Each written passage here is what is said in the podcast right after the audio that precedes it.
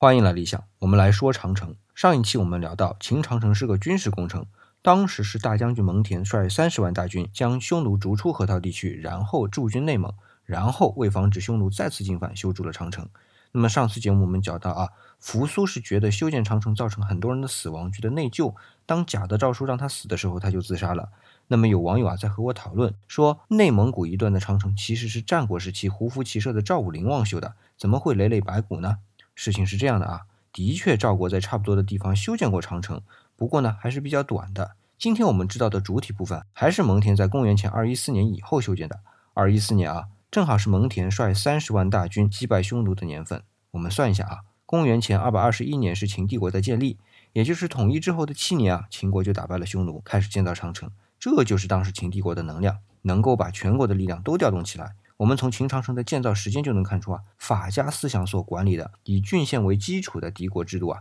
它对于国家的每一个人的管理到了多么不可思议的程度啊！